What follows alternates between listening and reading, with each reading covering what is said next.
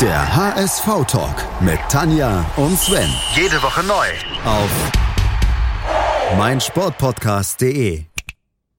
Moin, hallo und herzlich willkommen zum HSV-Talk auf meinsportpodcast.de. Wir wollen mal wieder über unseren HSV reden und wenn ich wir sage, ist natürlich die Tanja gemeint. Hallo Moin, Tanja. Sven. Ja, ich bin der Sven, habt ihr mitbekommen. Und heute haben wir zwei neue Gäste. Die 219. Ausgabe vom HSV Talk haben wir heute. Und wir haben wirklich zwei neue Gäste. Zum einen ist unser Kollege vom Volksparkgeflüster da, Nando. Moin, Nando. Moin, ihr zwei. Und zum anderen, da bin ich jetzt so ein bisschen stolz drauf. Da habe ich nämlich schon, ja, äh, ein paar Jahre dran rumgebaggert, dass sie endlich mal bei uns zusagt. Britta Kehrhahn von NDR 93 ist da. Schön, dass es geklappt hat, Britta. Ja, hallo euch. Nando, fangen wir gleich mal bei dir an. Ich habe mal was gemacht, was ich sonst eigentlich nicht tue. Ich habe Podcast gehört. Und äh, ihr habt in eurer Abs in eurer neuesten Folge das Spiel in Aue bewertet und ihr wart euch nicht mal ganz einig. Also euer Coach hat gesagt, das war ja alles gar nicht so doll da in der ersten Halbzeit. Äh, ihr habt dagegen gehalten. Erklär mir mal, warum fand der Coach das nicht so doll? Ähm, ich glaube, dass unser Coach sehr analytisch und taktisch daran geht. Er kann da, glaube ich, nicht so ganz aus seiner Haut und bewertet äh, deutlich sachlicher äh, Spielsituationen und taktische Kniffe, als wir, die vorm Fernseher sitzen und uns davon berauschen lassen, wenn der HSV so eine Halbzeit ablegt, wo er gnadenlos nach vorne spielt und das alles super aussieht. Und Britta, wie hat dir die erste Halbzeit in Aue gefallen? Also ich muss dazu sagen, ich hatte Sendung und unser Reporter war Lars Pegelow und wenn ich Sendung habe, ähm, habe ich zwar nebenbei den Fernseher laufen und ich kriege insgesamt dafür, dass ich Sendung habe, äh, noch relativ viel mit vom Spiel. Und ich muss sagen, in der ersten Halbzeit, jedes Mal, wenn ich auf den Schirm guckte, ähm, war ich wirklich angetan. Also da habe ich schon ganz andere Szenen gesehen. Ich habe jetzt kein so ganz zusammenhängendes Bild, aber es war schon, also mir hat es echt gefallen, die erste Halbzeit. Ich habe wirklich gedacht, ähm, oha, Aue, die kommen richtig ohne die Räder, aber äh, ja, dann kam die zweite Halbzeit. äh, bleiben wir doch erst noch mal ein bisschen bei der ersten Halbzeit, weil sie auch so schön war. Nando, jetzt haben wir von eurem Trainer gehört, dass der ja so mittelmäßig begeistert war. Wie ging es dir? Warst du auch so angetan wie so viele andere? Äh, total. Ich habe äh, selber auch jahrelang als Stürmer gespielt und das wäre so ein Spiel für mich gewesen, wo ich gedacht wo ich gerne vorne an Terodde-Stelle gestanden hätte, weil so viele clever herausgespielte Angriffe mit schnellem Kombinationsspiel zu sehen waren, wo man vorne bestimmt Spaß gemacht hat, einfach auch einen Schritt mehr zu machen, um noch eine gefährliche Situation zu kreieren, äh, noch mehr Lücken zu reißen. Ich fand die erste Halbzeit wirklich bis auf diesen einen Konter, aber ich meine, Aue bekommt auch Geld dafür, dass sie Fußball spielen als Profis in der zweiten Liga und die können auch was. War das super und das hat einfach toll ausgesehen und für mich als, als Fan und Hobbytrainer hätte ich da überhaupt nichts auszusetzen gehabt und vielleicht ein Tor mehr, dann, aber gut, das passiert halt nicht immer. Ich fand's toll. Ich fand die erste Halbzeit wirklich großartig und kann mich da auch äh, Britta nur anschließen. Ähm, es gab ja nicht nur die Halbzeit als Knackpunkt, sondern irgendwo auch die Verletzung von Jerry Duziak. Äh, Britta, meinst mhm. du auch, dass der Jerry momentan beim HSV so ein bisschen der Mister unersetzlich ist? Ja, auf jeden Fall. Also was heißt unersetzlich, aber er ist auf jeden Fall eine der stärksten äh, Akteure da auf dem Platz und hat sich, wie ich finde, immer besser entwickelt. Also das finde ich wirklich klasse. Ich habe das ehrlich gesagt, als er damals kam, habe ich nicht gedacht, dass der sich so gut entwickelt und ähm, das hat Tune wirklich gut hingekriegt. Ich, also er hat ja viele andere Spieler auch gut hingekriegt, aber Duzia gehört sicherlich äh, zu denen, die ganz stark sind. Ähm, Moritz Haya würde ich auch noch mitnennen, so in der gleichen Kategorie. Also wie der sich entwickelt hat, das finde ich wirklich äh, richtig gut. Ja, und gut, Ambrosio so, so gut, der hat immer mal ab und zu auch ja, mal eine Minute, die nicht so gut hinhaut. Aber so Duziak, Moritz Haya, Kin Zombie würde ich auch noch mit reingehen, immer besser.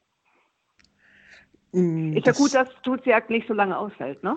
Also Halleluja. haben wir heute, ne? Das, äh, da haben wir ja alle gedacht, oh Gott, jetzt der auch noch, weil es gab ja schon ein paar Verletzte beim HSV und äh, nach Toni Leisner dann auch noch Duziak weg, lange. Das wäre nicht so toll gewesen, aber er hat ja heute beim Training, glaube ich, ganz gut, konnte er zumindest wieder beim Einzeltraining mitmachen und morgen soll er auch mit der Mannschaft trainieren. Also mal gucken. Vielleicht kann er mm. mitmachen bei, beim Spiel gegen Fürth. Das hoffen wir doch alle.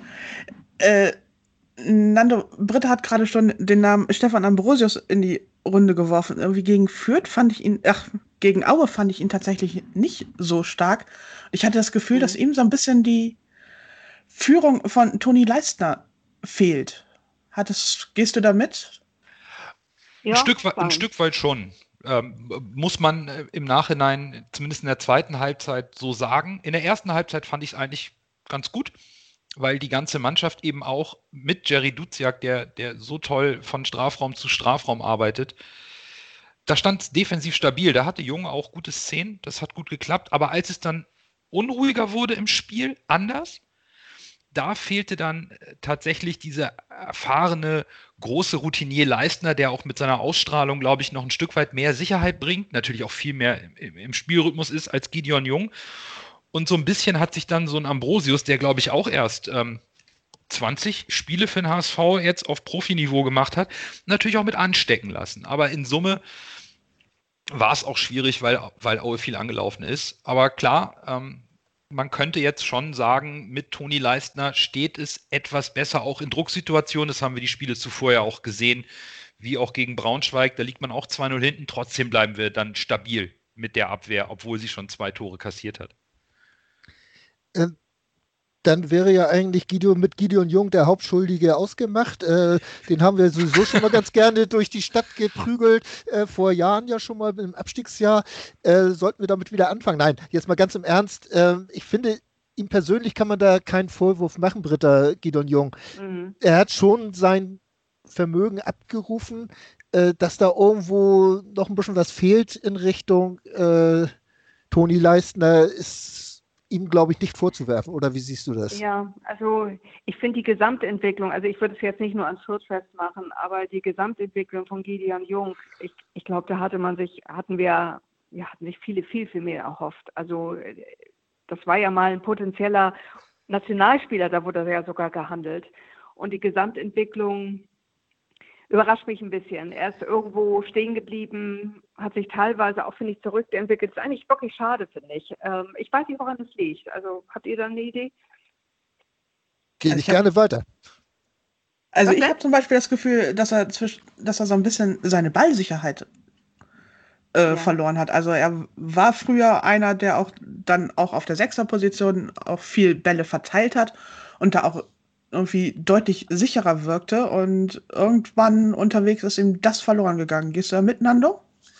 Äh, ein bisschen schon. Ich habe Gideon mal bei der zweiten, als er noch ganz jung beim HSV war, spielen sehen. Und da hat er unter, ich glaube, unter Zinnbauer war es in der Dreierkette, den Aufbauspieler als zentraler Innenverteidiger gemacht. Und das sah richtig gut aus. Und er hat diese Ansätze eigentlich auch zu seiner Anfangszeit bei den Profis abliefern können, aber irgendwie scheint er so ein bisschen, weiß ich nicht, stigmatisiert zu sein, so ähnlich wie vielleicht Louis Holtby, ein Stück weit auch vielleicht Aaron Hunt, dass da irgendwo vielleicht auch mental eine Blockade ist. Er sollte ja im Sommer eventuell weg, dann hieß es im Winter, er kann gehen, jetzt ist er doch noch da und plötzlich bekommt er so eine verantwortungsvolle Rolle durch den Ausfall von Toni Leistner, Van Drongelen noch nicht fit. Und dann geht es in dem Spiel in der zweiten Halbzeit schief. Ich würde es überhaupt nicht an ihm festmachen wollen. Er hat keine groben Schnitzer gehabt. Aber natürlich stürzt man sich darauf, wenn, wenn man von den Säulenspielern spricht, die dann wegbrechen und dann ist der adäquate Ersatz in dem Moment nicht da. Dann zeigt man gerne mit dem Finger auf ihn. Aber in Summe fehlt irgendwo ein Stück weit die Qualität, die er schon gezeigt hat bei ihm. Und deswegen ist er eigentlich auch hinten dran. Dann auch zu Recht. Mhm. Wir haben das ja bei vielen Spielern schon äh, beim HSV gesehen. Nando hat eben schon zwei genannt, äh, aber es sind ja auch äh, wesentlich mehrere noch, wenn man sieht, was momentan Philipp Kostic in Frankfurt spielt und was er beim HSV sich oder auch überhaupt geleistet hat. Ähm, das sind ja zwei Welten, Britta. Das hast du das wahrscheinlich auch über die ja. Jahre mitverfolgt. Ja. Ne? Ja, also das ist für mich wie Kostic. Ich sehe den, also das ist wirklich einer meiner Lieblingsspieler geworden in der ganzen Bundesliga. Ich sehe den so gerne. Und ich kann es nicht glauben, wenn ich ihn für Frankfurt äh, spielen sehe, ob es nur letzte Saison war oder auch diese Saison. Ich kann es wirklich kaum fassen, wie gut der, also wie, wie der rennt alleine, also wie der läuft. Und äh, wir haben ihn doch hier beim HSV gesehen. Das ist doch ein ganz anderer Spieler. Das also ist für mich unfassbar, äh, was der hier beim HSV abgeliefert hat. Und da frage ich mich natürlich, woran, woran hat es gelegen? Ja, beliebte Reporterfrage, aber das kann doch echt nicht sein. Deswegen stellen wir dir jetzt die Frage, weil äh, jetzt sind wir mal die Reporter und du musst sowas beantworten. Jetzt weißt du mal, wie das ist. Ja, ja, genau, ich weiß schon. So. Ich mich, mich hier echt, ihr sollt mich hier schön da drauf. Jetzt wissen wir Nein, auch, warum aber... Britta sich so lange geziert hat, um zum HSV-Talk zu kommen. Genau ja, aus genau. wegen diesen Situationen. Nein, aber jetzt mal ganz im Ernst. Wir haben das ja häufiger gehabt, dass du denkst, du hast da hochtalentierte Spieler auf dem Platz, äh, die aber nicht an ihr Leistungsvermögen rankommen. Oder sich mhm. sogar, wie jetzt vielleicht Gidon Jung, ein Stück weit zurückentwickeln.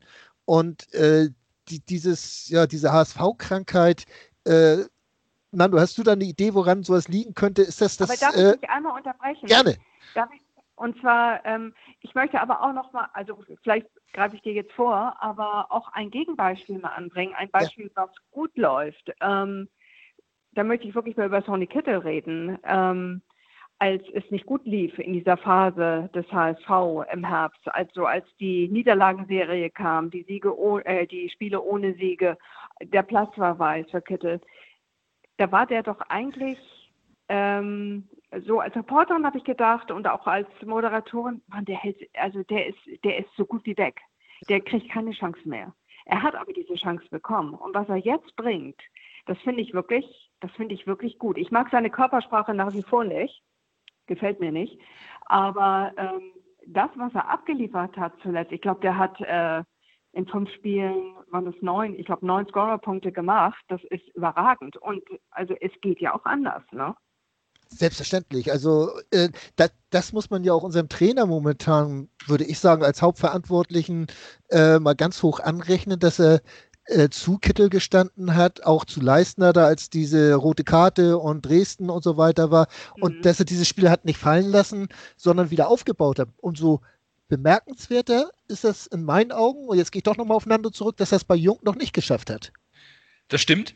Ähm, bei Jung hat das nicht ganz so geklappt, aber ihr habt schon mehr oder weniger meine Antwort vorweggenommen. Es gibt Spieler, bei denen hat es sehr gut funktioniert und ich glaube, das ist immer ganz individuell zu betrachten.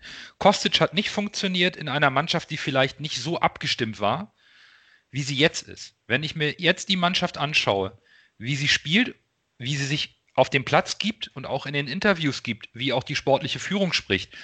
Bolt hält sich zurück, spricht meistens ein Mutzel, Tune spricht, ansonsten die Mannschaft sehr geschlossen und in einem Jahr, wo es soll jetzt bitte nicht falsch rüberkommen, aber es gibt nicht den Jatta-Effekt aus der letzten Saison sondern die Mannschaft ist so zusammengewachsen. Jatta hat dieses Jahr noch einen Sprung gemacht in seiner Entwicklung. Kittel habt ihr angesprochen. Auch Kin Zombie würde ich mit reinnehmen, der lange nach seiner Verletzung gebraucht hat und alle schon gedacht haben, der Königstransfer ist eigentlich wieder nur äh, rausgeschmissenes Geld, irgendwie dreieinhalb Millionen. Bei einigen Spielern klappt es, aber wenn ich mir die Mannschaft im Gesamten anschaue, sehe ich eine sehr positive Entwicklung in der gesamten Truppe. Auch ein Moritz Heyer ist schnell reingewachsen, Toni Leistner haben wir angesprochen der nach seiner roten Karte einen ganz schweren Stand hatte. Das, das sieht doch alles gut aus. Und bei einigen zündet der Funke eben nicht, aber ich glaube, das ist bei einem Kader von 28 Spielern normal, aus meiner Sicht. Ja, auf jeden Fall. Also der Daniel Thune, der macht, also das ist wirklich ein ganz großer Verdienst auch von Daniel Thune. Der macht das echt sehr, sehr gut, finde ich. Ich finde es auch bemerkenswert, wie er die Kurve da bekommen hat, nach ein paar Tiefschlägen in Serie finde ich, also das fand ich, fand ich schon ganz gut. Kein Gejammer, kein Gelaber, sondern viel Arbeit, viele Gedanken. Ja, ja. auch wenn das manchmal in der Phase der Mini-Krise damals vielleicht manchmal so genervt hat, weil es immer wiederkehrende Worte war, aber er ist dabei geblieben. Er hat immer geglaubt an die Mannschaft und ähm, ja, hat immer gesagt, dass so ein Tief auch mal dazugehört und er hat die Kurve gekriegt. Und, und irgend und, und ja.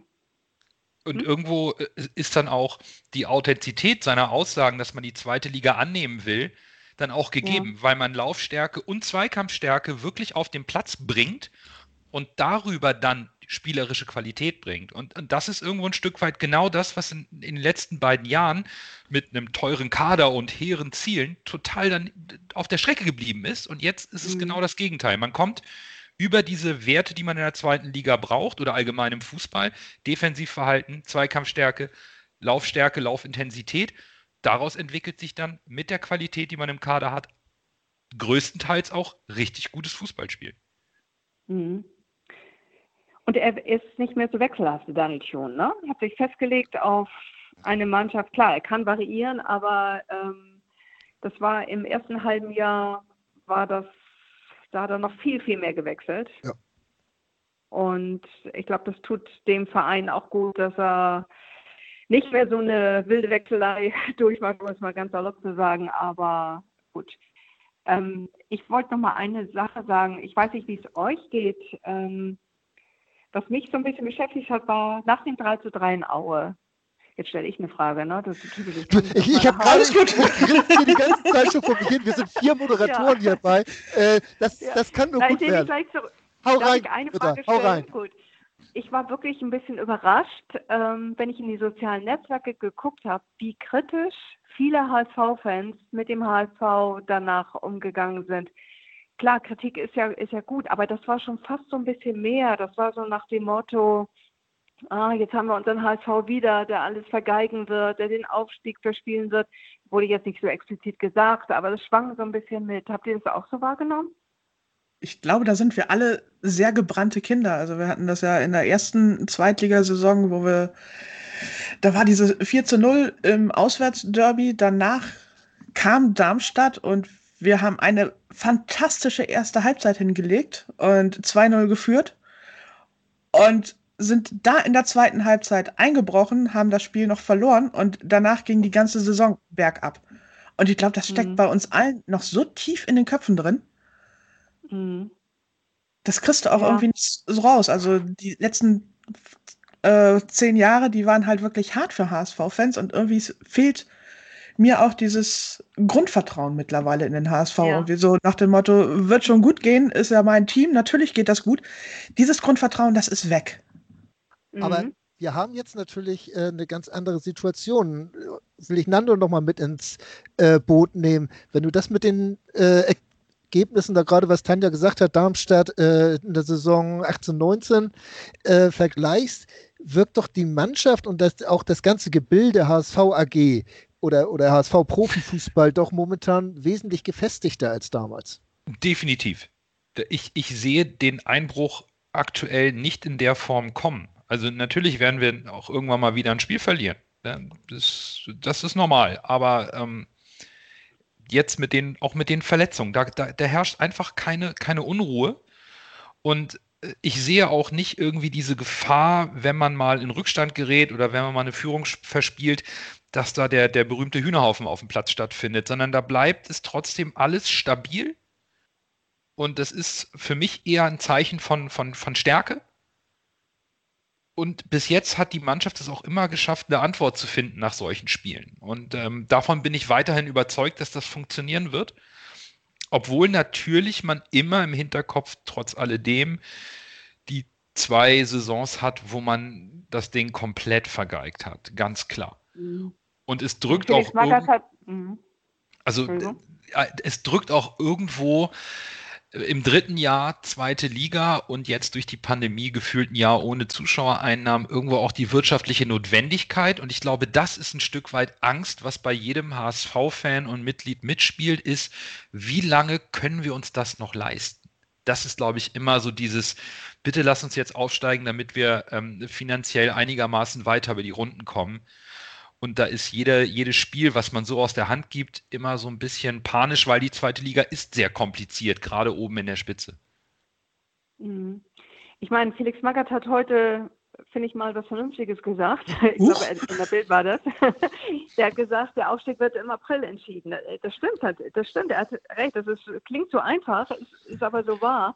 Also, wenn wir jetzt mal auf die nächsten Gegner gucken, ich bin echt gespannt. Also so, was ist das? Fürth, dann Bochum, Kiel, St. Pauli, gut, Würzburg zwischendurch, aber auch die sind ähm, ja auch immer für eine Überraschung gut. Also ich bin echt gespannt, ob Jun diese Mannschaft da durchbringt. Also so ganz hundertprozentig, ich glaube, es läuft, ich glaube, er wird es schaffen, aber ganz hundertprozentig überzeugt bin ich nicht kann man wohl auch nicht sein, weil da ja auch zu viele Unwägbarkeiten mhm. auf dem Weg noch sind, ja. wo man jetzt einfach sagen muss, da kann doch so viel passieren, äh, können dumme Sachen laufen, äh, mhm. Einflüsse von außen, Verletzungen, Sperren und sonst was. Äh, aber natürlich wenn Magath meint im April, da sind ja dann die Spiele eigentlich, die man punkten muss. Im April kommt dann Hannover, Darmstadt, Sandhausen, etc.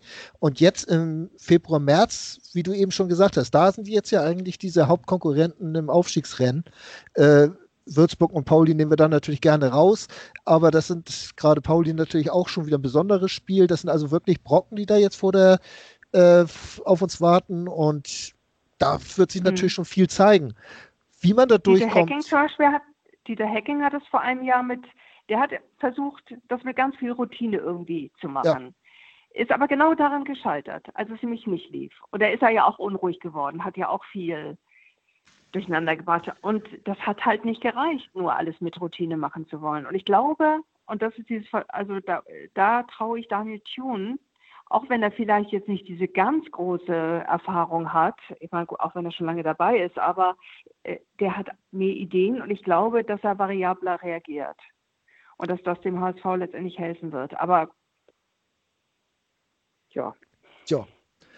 Wie das kommt, also wir treffen uns hier in vier bis sechs Wochen nochmal wieder und dann werden wir das mal beleuchten. Nein, also wir ja. machen natürlich wieder eine Sendung und werden das wieder beleuchten und wir denken ja natürlich auch an das, was wir jetzt gesagt haben. Bloß alles weitere wird jetzt, ist jetzt natürlich so ein bisschen, ja, äh, Tappen im Dunkeln, würde ich sagen, ne?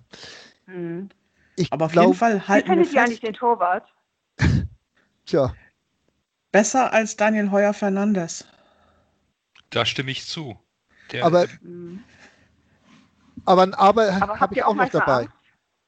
Aber, habt ihr auch manchmal Sorgen, wenn er am Ball wird? am Fuß? Also ja. da, das ist manchmal auch. Aber äh, also ich glaube, das Gesamtpaket von, von, von Ulreich stimmt schon insofern, dass er ja auch eine andere Ausstrahlung hat als Daniel Heuer Fernandes. Da hatte ich ja Angst bei jedem hohen Ball, der in, in 16er gekommen ist. Ne? Mhm, bei ja. äh, Daniel Heuer Fernandes, das war für mich immer so, oh, da kommt ein hoher Ball, dann habe ich schon die Augen zugemacht vom Fernseher oder im Stadion.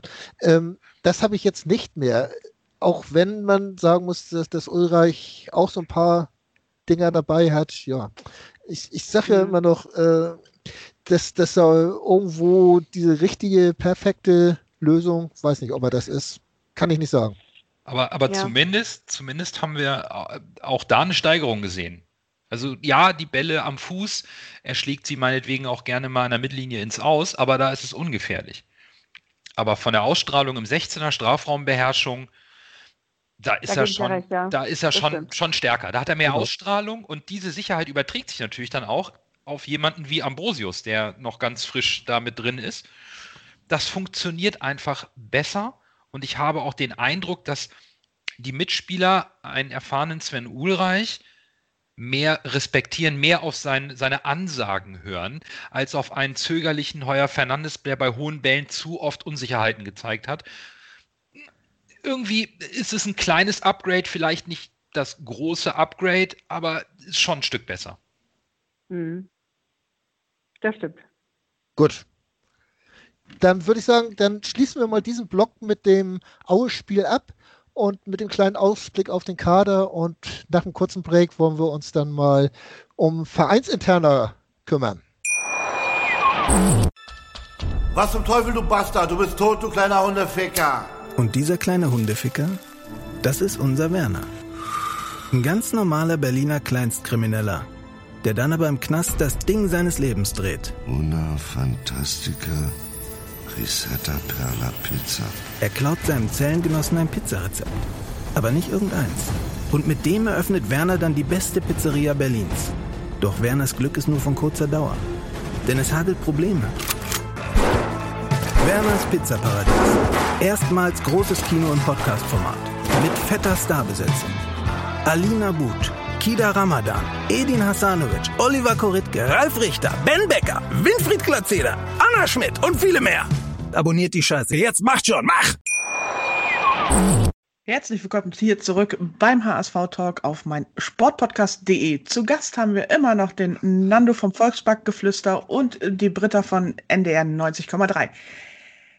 Wir haben uns um das Sportliche gekümmert und jetzt müssen wir uns wohl auch um das etwas unangenehme Thema des EV kümmern. Wir kennen es ja eigentlich, dass die AG Stress macht und Chaos verursacht. Jetzt ist es der EV. Heute kam die Mail, dass die außerordentliche Mitgliederversammlung jetzt doch noch mal ein bisschen nach hinten geschoben wird. Nando, wird das dieses Jahr noch was?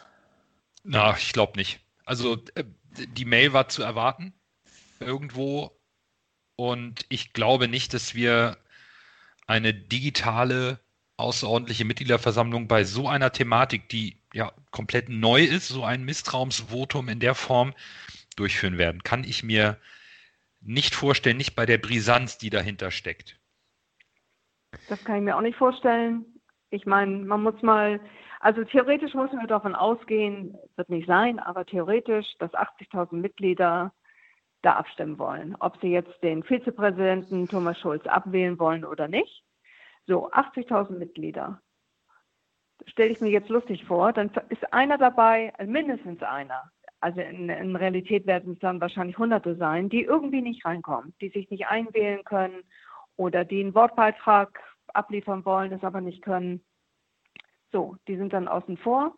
Und da braucht nur einer zu klagen und sagen, so, oder das anfechten, sagen, ich bin nicht reingekommen und das war nicht regulär. So viel Stress, so viel Klagen wird das nach sich ziehen. Dazu Kosten von, also ich habe gehört, knapp 200.000 Euro. Man hat es ja beim HSV. Also, ja. Naja, der EV, der hat die Kohle. Das ist ja.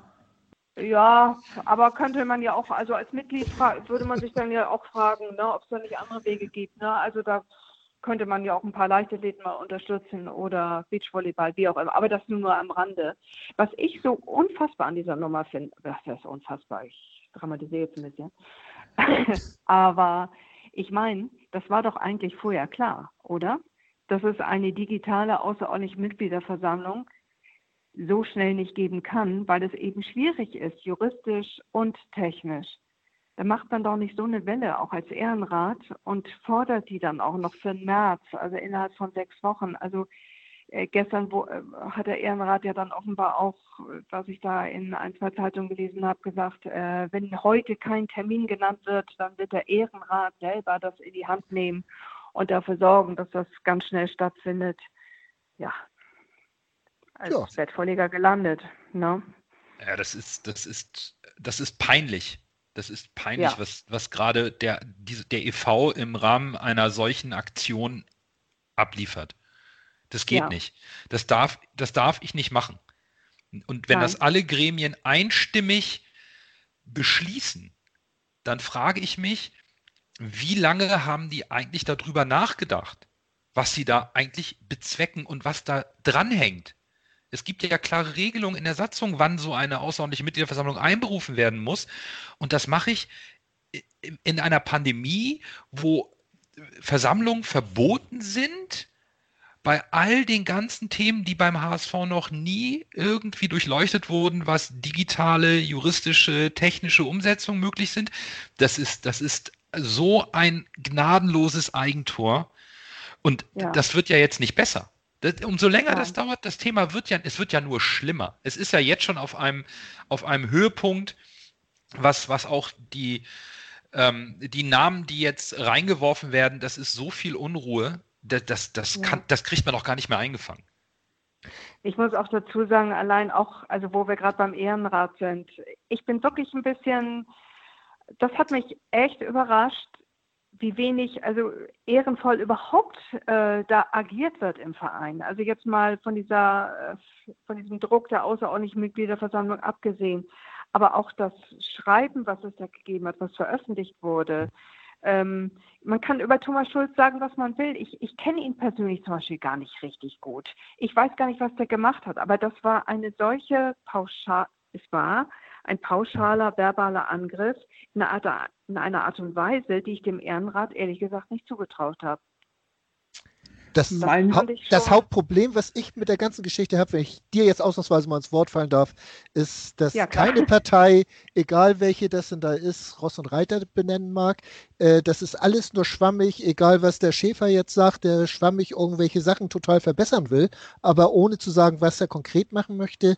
Äh, genauso die Vorwürfe gegen Schulz, ähm, wo mich eigentlich nur diese, diese äh, höllische Einigkeit aller Gremien äh, platt gemacht hat im ersten Moment, muss ich ganz ehrlich sagen, dass da wirklich selbst noch die Rechnungsprüfer unterschrieben haben, äh, warum auch immer. Ähm, das hat mich zum Beispiel sehr gewundert. Aber äh, dass, dass wirklich keiner sa sagen kann oder nachvollziehbar mir den Grund nennen kann, warum sie jetzt den Schulz absägen wollen. Das stört mich bis heute noch.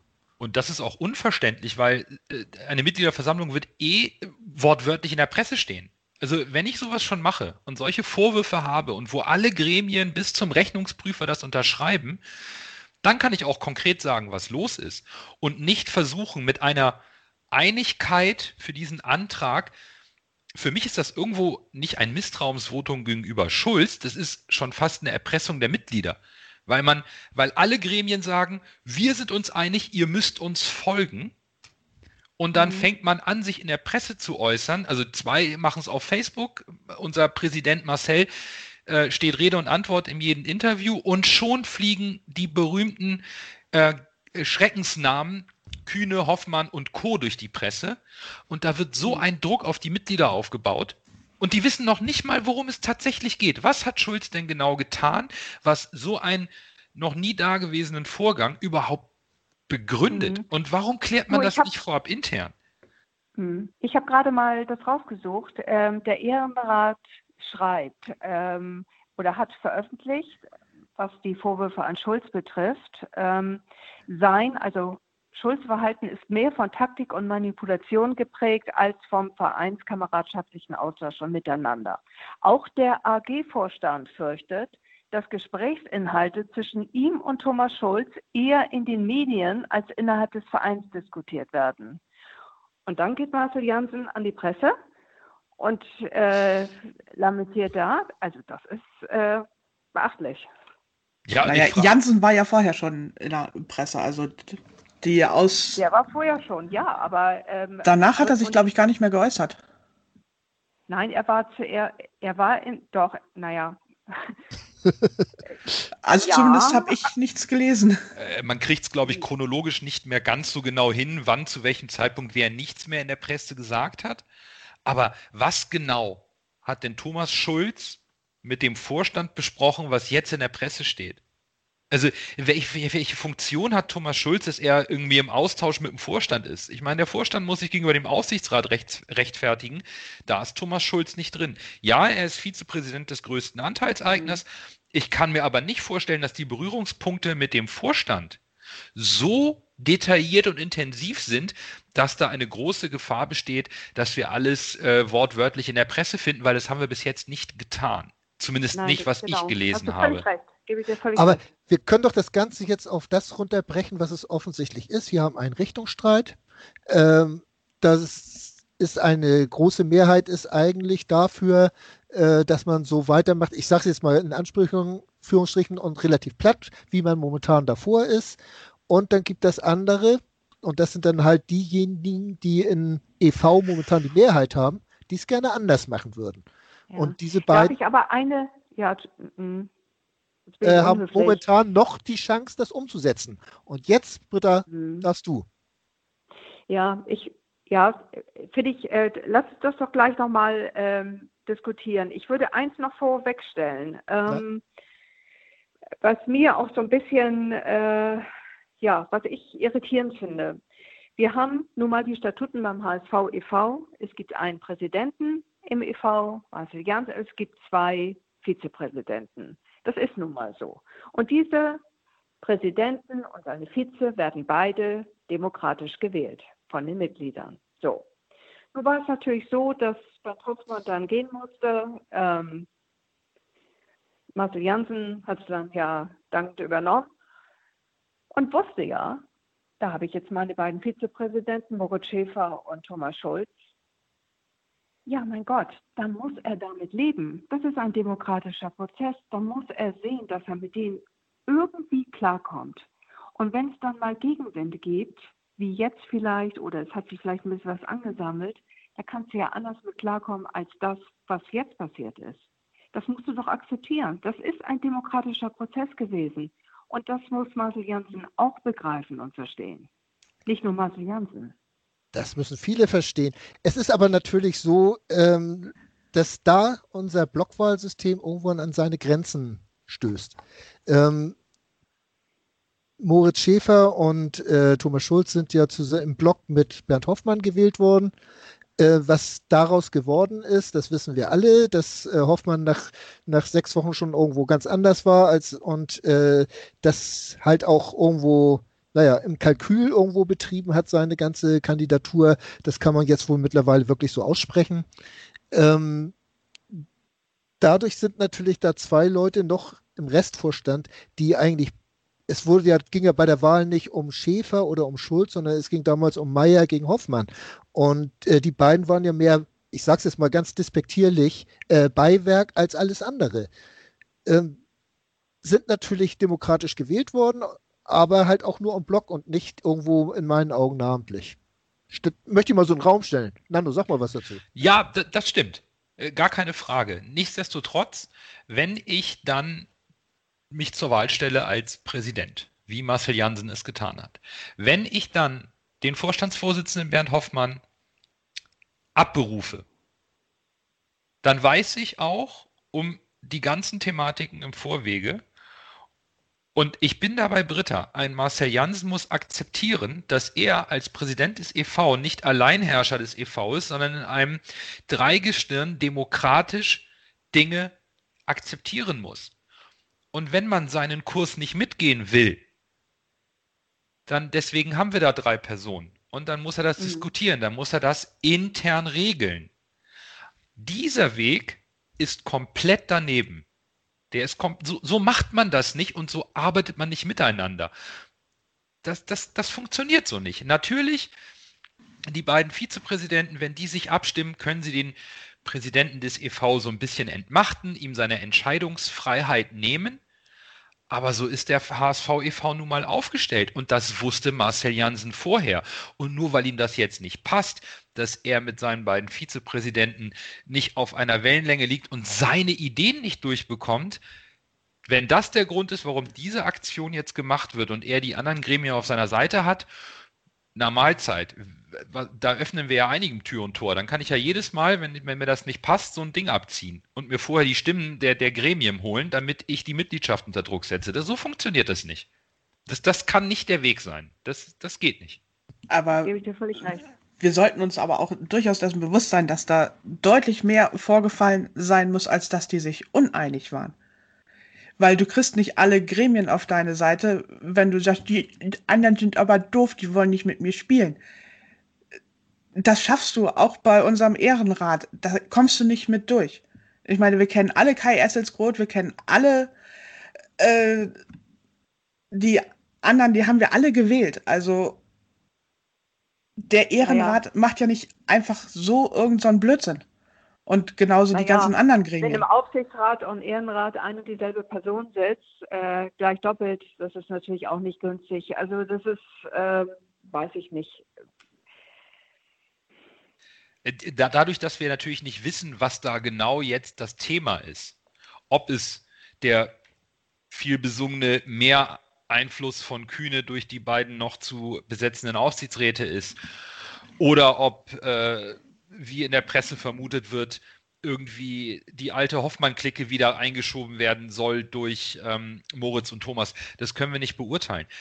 Und solange nicht Ross und Reiter genannt wird, ist es für uns alle, glaube ich, total unverständlich, warum eine solche Aktion überhaupt durchgeführt wird. Natürlich muss viel passieren, damit man in so einer Situation, in der sich der HSV befindet, ein, eine solch, ein solches Misstrauensvotum mit, mit allen Gremien unterschrieben bekommt. Gar keine Frage. Und da bin ich viel zu weit weg von der internen Vereinspolitik. Aber äh, schockierend ist es trotzdem. Und auch ein, einfach für mich weiterhin nicht nachvollziehbar, warum so ein Weg gewählt wird, der am Ende natürlich darin gipfelt, dass ich den Weg gar nicht durchziehen kann, wie heute bekannt gegeben wurde. Das ist ja das mhm. Peinliche an der Geschichte. Wenn die es hinbekommen hätten zu sagen, wir haben eine MV, wir können garantieren, dass jeder irgendwie per Abfrage vorab teilnehmen kann, der sich verbindlich anmeldet und alles ist rechtlich abgesichert, okay. Aber jetzt, dadurch, dass man das nicht hinbekommen hat, uff, das ist jetzt erstmal so pff, viel Spaß. Und dann beginnt natürlich auch wieder die, die Nervosität bei den Mitgliedern. Wann wirkt sich dieses Theater eigentlich auf die sportliche Leistung aus? Weil das kennen wir zu Genüge beim HSV.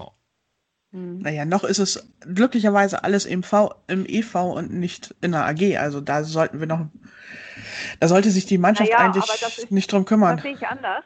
Äh, es ist auch in der AG, ne? Das, ist, das sind ja fließende Grenzen. Also das muss man auch mal ganz klar sagen. Wenn du einen im Aufsichtsrat der Fußball AG als Beispiel einen Andreas Peters sitzen hast, der aber gleichzeitig Mitglied des Ehrenrates ist, ja, da fängt es an. Ne? Und dann, da gibt es viele Überschneidungen. Marcel Jansen, der EV-Präsident ist, Aufsichtsratschef, der den Laden nicht im Griff hat.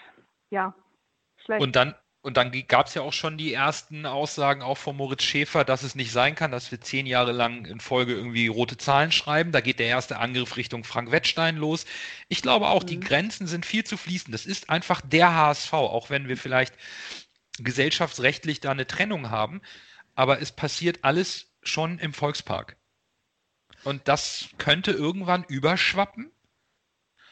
Und dann weiß ich nicht. Äh, puh schwierig. Aber wir haben bis jetzt immer die Thematik gehabt, wenn es vereinspolitisch, unabhängig von AG oder EV, drunter und drüber ging, hatte die Mannschaft ein hervorragendes äh, Alibi auch oder hat sich stören lassen oder was auch immer. Ist ganz furchtbar gerade. Ähm, ich habe ja neulich mal einen Blogbeitrag gelesen ähm, von einer mir doch recht bekannten Person geschrieben, ähm, in dem das sinngemäß hieß, wenn der das den äh, momentan Präsidium des HSV wirklich um die Sache gehen soll, dann sollen sie geschlossen zurücktreten, ihr einen Wahlkampf ausfechten und sich dann durch die Mitglieder in einer ordentlichen Mitgliederversammlung neu wählen lassen. Ich finde, ich das ist sowas von eigentlich äh, logisch, äh, dieses Herangehen und wäre so begrüßenswert. Äh, Britta, was hältst du davon? Klingt, klingt, klingt auf jeden Fall besser als das, was wir jetzt haben. Danke. Da, da, gehört ja auch nicht viel dazu. Ne?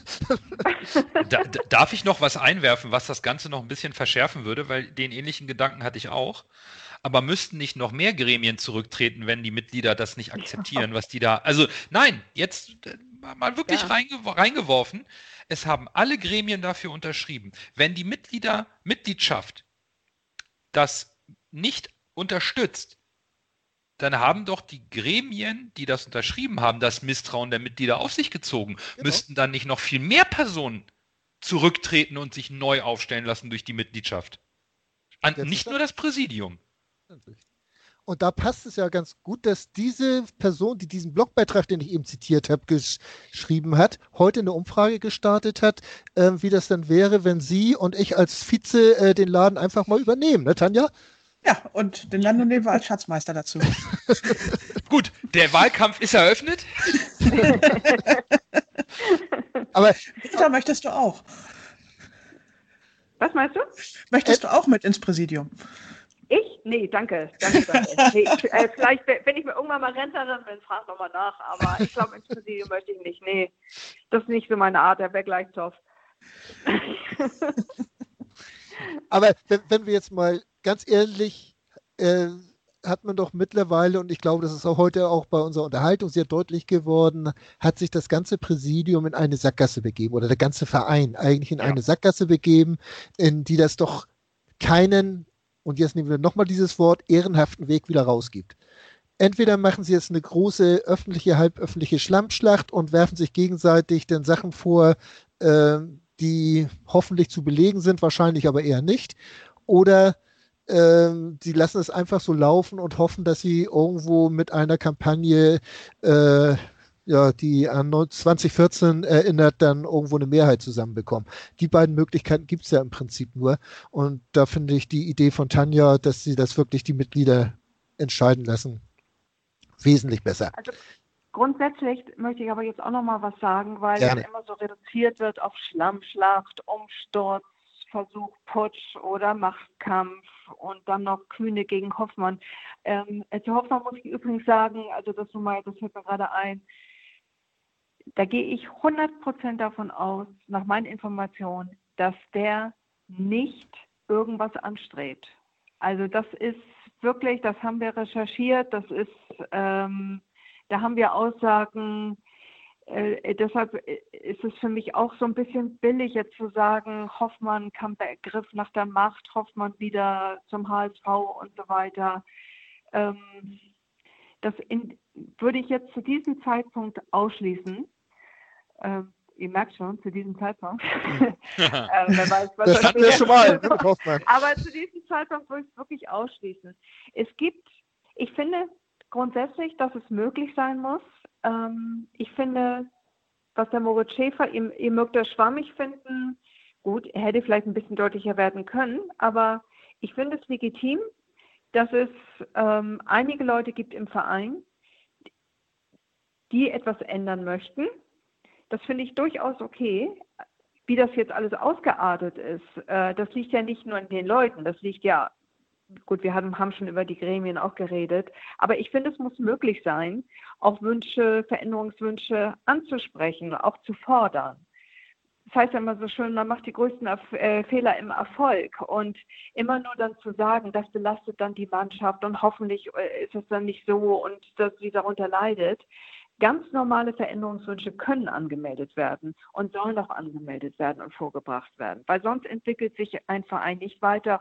Und ich finde, ähm, der HSV muss sich weiterentwickeln. Das sind einige Tendenzen gewesen, ähm, die, man, die dem Verein wirklich zu denken geben sollten. Der Verein muss weiter Präsenz zeigen. Er muss vorbereitet sein auf die Phase nach der Corona-Krise wie will ich die Fans bewegen, wie will ich mich als Verein positionieren, damit die Fans ähm, ja, Herzblut entwickeln für diesen Verein, für diesen Hamburger Verein. Ähm, das, das höre ich im Augenblick alles nicht bei den anderen. Ich, ich, ich weiß es nicht. Also ich finde, viele Sachen, die der Moritz in seinem letzten Facebook-Post angesprochen hat, äh, was Haltung betrifft, was äh, ja solche Dinge betrifft. Davon redet Jonas Bold seit über einem Jahr. Wer redet seit über einem Jahr davon? Das habe ich immer Jonas Bold. Getan. Jonas Bold redet seit einem Jahr davon, dass dieser, dass die AG, dass der HSV eine neue Haltung braucht oder überhaupt eine Haltung braucht. Und er hat es selber Haltung dann auch. Naja, er hat es ja durchaus vorgelebt, indem er Baccariata den Rücken gestützt hat. Ja, und fast gewechselt wäre nach Italien. Äh, bist du dir sicher, dass er das also, wirklich gemacht hätte? Hat zumindest davon öffentlich geredet, ja. Oder es in so einen Raum gestellt. Naja, es wurde an ihn rangetragen, aber ansonsten.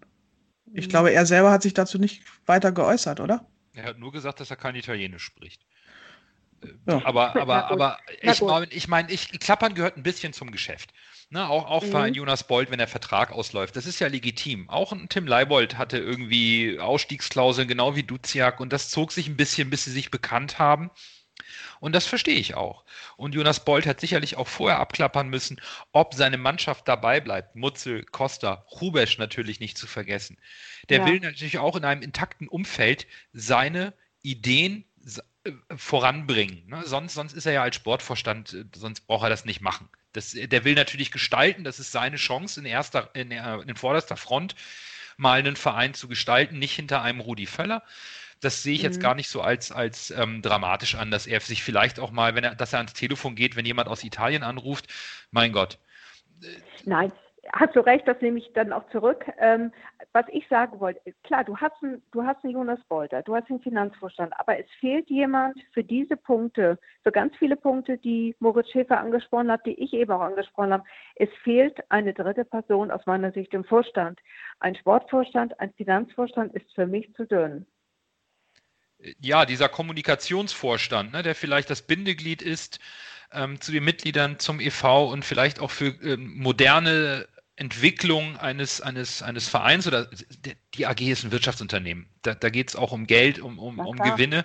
Ähm, da fehlt so ein bisschen genau das, ne? wenn, wenn, wenn das da vielleicht eine, eine, eine Arbeitsgruppe entsteht, die auch wirklich was entscheiden kann, gerade im Rahmen der einer solchen Pandemie den HSV vielleicht äh, noch weiter in die Zukunft aufzustellen. Was macht der HSV während der Pandemie? Äh, tauscht den, ähm, äh, entlässt den Vorstandsvorsitzenden und äh, beginnt das nächste Drama. Also das kann sicherlich nicht der Weg sein, den man gehen sollte in so einer mhm. Zeit. Ganz klar. Ne? Ja. Ne? Also rein, rein ähm, von der Führung her geben wir zumindest sportlich mal außen vor jetzt gerade kein gutes Bild ab. Und das ist natürlich unglaublich schlecht. Und dann ja. fehlt da sicherlich jemand, der das moderiert, in, auch aus einer Position heraus, die gewichtig ist, die, die irgendwo mitsp mitsprechen kann oder sogar entscheiden kann. Das ist ganz klar. Also da fehlt irgendwo ein kleines Gewicht auf der Waage. Das sehe ich auch. Mhm. Ja, aber das ist jetzt ja auch wieder eigentlich eine Sache, die der Aufsichtsrat entscheiden muss. Ob da ein dritter Vorstand wieder in die AG berufen werden muss oder soll, Beziehungsweise es könnten natürlich auch die beiden sagen, hier, pass mal auf, uns fehlt da doch einer, äh, sehen wir zu, dass ihr da einen organisiert. Aber Oder. Ein, nennen eine, selbstverständlich. Ähm, spielst du auf euren Sonntagsgast ein? In, in NDR? Im, Im Sportclub? Im Sportclub, ja? Nee, also sie selber hat sich ja nicht geäußert dazu. Sie ist gefragt worden. Ja. So haben wir auch Mitglieder erzählt, die gezielt auch auf sie zugegangen sind und gefragt haben, ob sie sich vorstellen könnte, Verantwortung zu übernehmen. Äh, Katja Kraus, also ich, glaub, ich glaube schon, dass sie das könnte. Ähm, ob sie es will, ich glaube, die muss schon, also da muss schon Wunsch da sein nach Veränderung, sagen wir ja. mal so. Ja. Ne? Ansonsten wird sie das eh nicht machen. Also denke ich. Ist natürlich jetzt auch nicht ganz einfach in so eine äh, ja, eingefahrene Situation reinzukommen und da jetzt ja. einen Dritten zu finden, der da reinpasst. Oder man mhm. muss dann wirklich den Weg gehen, dass man alles zerschlägt und wieder von vorne anfängt. Ähm, ob das momentan dann zweckdienlich oder sinnführend ist, vermag ich nicht zu sagen und möchte ich auch gar nicht beurteilen. Aber ändern können wir eh nichts dran. Aber äh, anders es ja nicht. Also entweder hast du jetzt eine Person, die irgendwo über den Dingen schwebt, wo man sagt, okay, also wie Horst Rubisch im Jugendbereich, wenn, wenn du so einen findest, der den Vorstand nimmt, also der ist nicht Horst Rubisch in Persona, sondern der aber ein ähnliches Standing hat, äh, damit könnte man wahrscheinlich leben und könnten auch alle Beteiligten leben. Aber ich glaube, die findest du nicht. Oder hast du da eine im Hut, Nando? Nein, aktuell nicht. Außer Tanja. Äh, aus, genau, also außer Tanja, äh, Britta, nein.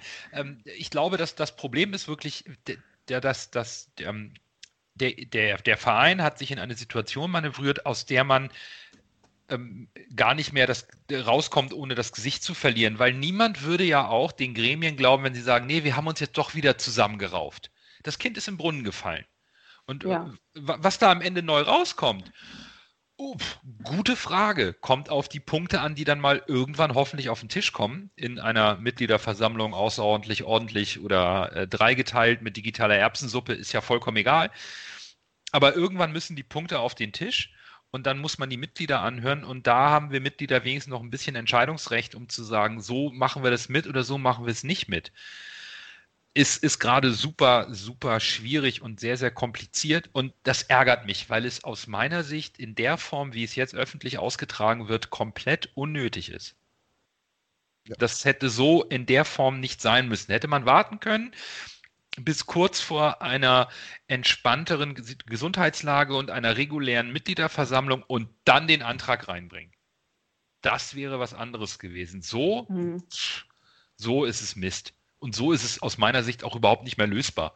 Die reden ja eh nicht mehr miteinander, sondern nur noch mit eigenen äh, Stellungnahmen irgendwo. Also das ist, das geht nicht.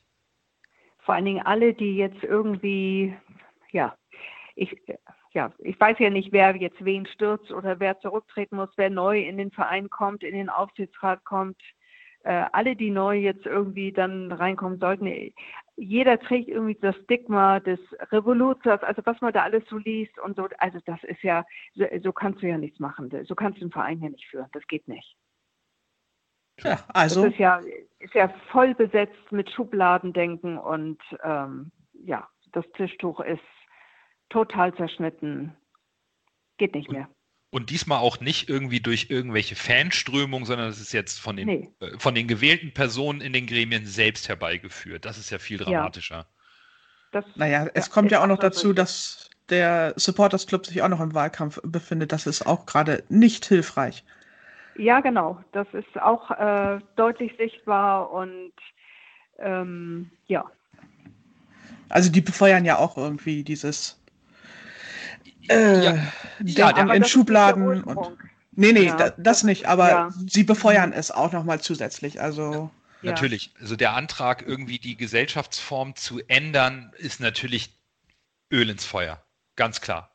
Also da wird ja, dann erneut mit den Befürchtungen, Ängsten und äh, sonst was der Mitgliedschaft gespielt, die berühmten 24,9 Prozent. Ne? Also da hast du ja das Ölfass direkt nochmal mit reingeworfen. Also das war, das war auch ungeschickt komplett ungeschickt.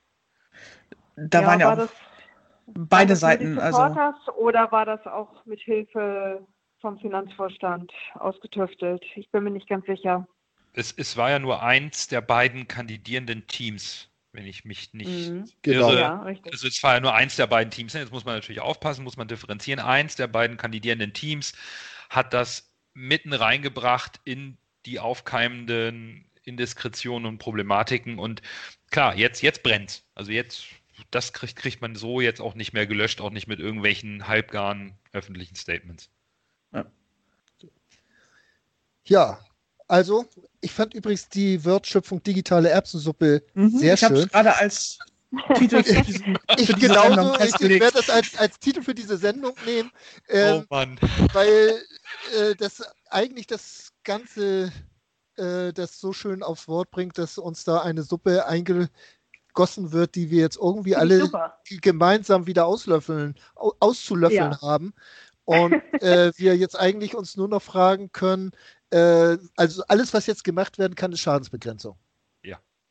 Und ich komme nochmal auf die Idee zurück, dass, also, und das würde ich jetzt auch laut fordern wollen als Mitglied, äh, dass doch bitte der gesamte Vorstand des EVs sich in einen Wahlkampf begeben möge und das so lange die Ämter ruhen lassen möchte. Äh, und die, die, paar Unterschriften, die sie zu leisten haben, die können sie immer noch leisten. Aber für alles andere haben sie Geschäftsführer und sonstiges Personal. Das müssen die drei Nasen nicht da machen. Äh, sollen sie ihre Ämter ruhen lassen, sich um Wahlkampf kümmern und dann aber auch klar und deutlich zur nächstmöglichen Zeit eine ordentliche Mitgliederversammlung ins Leben rufen und sich da zur Wahl stellen. Ja, und die Tür öffnen für andere interessierte Menschen, die vielleicht äh, Lust haben, sich beim HSV auf, diesem, auf dieser ehrenamtlichen Position die Finger zu, also sich zu engagieren oder, oder eben die Finger zu verbrennen, wenn die Erbsensuppe doch zu heiß ist. Ähm, ja, klar, gar keine Frage. Team Twitter. Team Twitter. Ja. Ähm, ich glaube, wir sollten dieses Thema jetzt auch damit belassen. Ähm, ich möchte vielleicht einmal noch mal einen ganz kurzen Ausblick auf die nächsten äh, Tage und Wochen ähm, wagen. Wir haben jetzt als nächstes jetzt mal, um zum Sportlichen zurückzukommen, dieses Spiel gegen Fürth. Fürth ist in einer trefflichen Form. Die sind wirklich gut drauf, Britta. Äh, werden wir da zur gewohnten Stärke über 90 Minuten zurückfinden? Ja, ich tippe auf ein. Willst du einen Tipp? Gerne. Gerne. Mal raus da. 3-1. 3-1. Für den HSV. Ja, das hatte ich jetzt so ich durch wirklich. das Jahr schon äh, so vorausgesetzt. Mhm. Ähm, das ist auch der Grund, warum du noch hier bleiben darfst. Nein. Ähm, Dann siehst du das, siehst du das ähnlich. Äh, ist der HSV wirklich so gefestigt, dass er sagt, das 3 zu 3, das war jetzt die zweite Halbzeit, war scheiße, aber wir ziehen unsere Lehren draus und machen das gegen Fürth besser? Definitiv. Also ich, ich habe vollstes Vertrauen in, in Daniel Thune. Der, der wird die Mannschaft so hinbekommen, dass sie am Samstag gegen Fürth zu Hause 2 zu 1 gewinnt. Kann sogar so ein Daniel Thune wirklich so dieses Zünglein an der Waage sein, äh, dass es schafft, diese ganzen Querelen im Verein zu, ja, so, so weit als möglich von der Mannschaft fernzuhalten, Tanja. Traust du ihm das zu? Ich glaube oder, ja. Oder ist das zu viel, was man von ihm dann erwartet? Äh, ich glaube schon, dass äh, Daniel Thune die Mannschaft einfach so sehr beschäftigt, dass sie überhaupt keine Bock und Zeit haben, sich noch mit irgendwelchen anderen Dingen zu beschäftigen. Ich glaube auch, dass sie sich überhaupt nicht mit diesem ganzen Mist da beschäftigen, was sich da hinter den Kulissen abspielt. Ich glaube wirklich, dass Tune das völlig ausblendet ja. und völlig fernhält. Also, den Eindruck macht er. Ich glaube, unterschreiben können wir auf jeden Fall, dass sich die Mannschaft wahrscheinlich nicht in der Halbzeit in Aue einen Artikel genommen hat und sich den ganzen Scheiß einmal durchgelesen hat auf Facebook oder wo auch immer und deswegen den Faden verloren hat, Nando. Ne? Da, da, da, nein, so, nein, da gehst du einigermaßen mit. Da gehe ich definitiv mit. Ich, ich glaube, ich habe heute durch, durch Zufall ähm, ein kleines Podcast-Interview von Daniel Thune gehört. Ähm, der war bei Kicker Meets the Zone, glaube ich, heißt es. Mhm. Habe ich noch gehört. Da war er und was er da erzählt hat, wie viel er mit der Mannschaft arbeitet, das klang so authentisch. Das, das klang so logisch. Das klang, genau, das klang komplett nachvollziehbar, wie er meinte, ich muss manchmal auch was rausnehmen, damit ich sie nicht überfrachte. Ich glaube, der beschäftigt sich so vollständig nur mit sportlicher und menschlicher Entwicklung seines Verantwortungsbereichs. Und deswegen hat er es auch geschafft, die Mannschaft, wenn wir nochmal ganz, ganz weit zurückblicken, von einem 4 zu 1, von einer 4 zu 1 Klatsche in Dresden zu dem zu formen, was wir größtenteils in der zweiten Liga auf dem Platz sehen. Mit Spielern, die auf der Bank sitzen und nicht murren, reinkommen und ihre Chance nutzen wie ein Kind Zombie, wie ein Kittel. Nein, der wird das machen, solange da nicht ihm reingefuscht wird und das Ganze komplett überschwappt, habe ich vollstes Vertrauen in diese sportliche Führung. Und deswegen glaube ich eben auch daran, dass es gut ausgeht aus sportlicher Sicht für den HSV. Britta, und um einmal, ja, um einmal dieses Interview noch bei Kicker Meets the Zone aufzugreifen, da kommt von Daniel Thune zum Abschluss dieser wunderschöne Satz, dass er doch endlich mal vor der Nordtribüne spielen will ja, im ausverkauften oh. Volksparkstadion. Mir ist so das Herz aufgegangen und ich oh. glaube ihm das, weil er ist auch mhm. der Typ dafür, der so die Menschenmasse dann in sich aufsaugt, also so diese Emotionen. Und das ist nicht einfach nur so ein dummer Spruch nach dem Motto, das wollen die Fans hören, sondern das glaube ich ihm, dass das wirklich so sein größter Wunsch ist. Und ich würde es ihm wahnsinnig gerne erfüllen. Absolut. Äh, ich wäre auch da. Ich habe ja das da so. Ja, ähm, was ich nochmal darauf zurückkommen wollte, äh, Britta, unsere sportliche Leitung, jetzt die, die, die Vorgesetzten von Daniel, äh, Mutzel, Bolt, na, Rubisch lassen wir außen vor, Mutzel, Bolt, die jetzt den ähm, Profikader ja organisatorisch und äh, so weiter begleiten. Ähm, welche Rolle spielen die da momentan? Ist das auch so bisschen ruhigeres Fahrwasser als in den letzten Jahren oder hat sich da deiner Meinung nach nicht so viel verändert? Ähm, also, ich, ich finde es eigentlich ganz gut. Ich glaube, der Michael Mutzel, der hat ein bisschen Druck gemacht. Er hat gesagt im Sommer, im Herbst, ich möchte ein bisschen mehr Verantwortung haben. Ähm, ich möchte nicht immer nur derjenige sein, der dann weggeschoben wird und dass ich immer nur äh, Trainer und Sportvorstand, also wie Hacking, äh, Bolt im letzten Jahr, das gemacht haben, geäußert haben, ich, er möchte auch sich da mehr mit einbringen und das macht er. Und ich finde, Michael Mutter macht das gut. Das sympathischer Kerl, den finde ich zum Beispiel auch völlig authentisch und ähm, das macht er echt okay. Also der stellt sich dann auch mal hin, auch nach Spielen, die nicht gut laufen. Es fällt auch auf, dass er dann immer präsent ist, auch gerade nach diesen Spielen, wo es mal so nicht so ganz hinhaut und erklärt das gut. Ansonsten Jonas Bolt, da bin ich jetzt mal ganz ehrlich, äh, kann ich wenig im Augenblick zu sagen. Ähm, die Mannschaft, die er zusammengestellt hat, ist okay. Finde ich also einige Spieler wirklich gut. Ja, ist, ist okay. Ansonsten ähm, steige ich persönlich, weil ich bin jetzt nicht so viel, mein Kollege Lars Pegelow, der ist näher an der Mannschaft, der ist beim Training, ich bin mehr in der Redaktion, Moderatorin. Ähm, da würde ich mir jetzt äh, keinen Gefallen tun, wenn ich jetzt Jonas Bolz Arbeit direkt bewerte. Das äh, kann ich einfach nicht, weil ich da zu wenig dran bin. Aber mir fällt nur das auf, was ich höre als Produkt.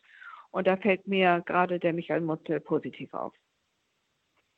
Ja, der ja auch wirklich vor allen Dingen, wenn ich ihn sehe, denke ich immer unaufgeregt. Ähm, ja. Nennt das Kind beim Namen, auch wenn mal was Ja. schlecht war, aber wirkt dabei wirklich so, als ob man die Sache in den Griff bekommen wollte. Könnte. Ja. Ne? Würde. Wird. Ja, wird. Äh, ja, um das mal so auszudrücken. Gut, ähm, wir haben jetzt rausgefunden, gegen Fürth gewinnen wir erstmal. Ähm, bis auf weiteres, wenn das jetzt nicht allzu sehr eskaliert, können wir den ganzen Vereinsdreck von der Mannschaft weghalten. Das wird unser sportliches Dreigestirn da irgendwie in die Wege geleitet kriegen. Tanja, haben wir noch irgendwas zu klären? Äh, wo müssen wir unsere Bewerbung einreichen? Fürs Präsidentenamt? Das können wir, glaube ich, übers Internet machen. Das ist, aber dafür wollen wir aber eine Petition haben. Da langen nicht diese 20 Leute, die da abgestimmt haben heute Genau. bei deiner Umfrage. Das muss noch ein bisschen mehr werden, bevor wir das machen. Genau, mal ein Voting machen, ja. Also das glaube ich auch. Also das, das Twitter-Voting, das, das ist noch ein bisschen dünner. Ich glaube, 27 Stimmen hatte ich zuletzt da gesehen. Also wenn- 41 und alle 41 schon. Oh, und alle dafür. ja, ne? komischerweise, weil sie halt auch keine andere Wahl hatten. Aber äh, ja, ich würde sagen, dann sind wir schon fast am Ende. Äh, ich fand es sehr schön, wie wir diese ganzen Geschichten auch ein bisschen kontrovers beleuchten konnten. Vielleicht kann der eine oder andere da was äh, für sich mitnehmen, mit rausnehmen. Und ja, Tanja for President, nur der HSV. Toll, dass ihr da wart. Nando, Vielen gerne Dank. mal wieder, das war schön. Und Britta, ich bin immer noch so ein bisschen stolz, dass das endlich geklappt hat und froh, dass das endlich geklappt hat. Und ich weiß auch wieder, warum ich das so lange versucht habe. Hat auf jeden Fall Spaß gemacht. War gar nicht Das- so schlimm, wie ich dachte. Ja, siehst du wohl. Ne? Das Tanja ist gar nicht so schlimm. also, No. herzlichen Dank euch dreien oder Tanja sowieso. Und ich hoffe, wir hören uns demnächst mal wieder hier beim HSV Talk auf meinsportpodcast.de. Bis dahin, tschüss und nur der HSV. Nur der HSV. Nur der HSV. Ich habe mich natürlich schockverliebt, weil die war wirklich ganz, ganz klein. So begann die Mensch-Hund-Beziehung zwischen Christina und Tierschutzhund Frieda. Und wie es danach, nach dem ersten Moment der Verliebtheit, so weiterging und welche Klippen es danach zu umschiffen galt, das hört ihr in der neuen Ausgabe von Iswas Dog, dem Podcast für harmonische Mensch-Hund-Beziehungen. Ist was, Dog? Mit Malte Asmus. Überall, wo es Podcasts gibt.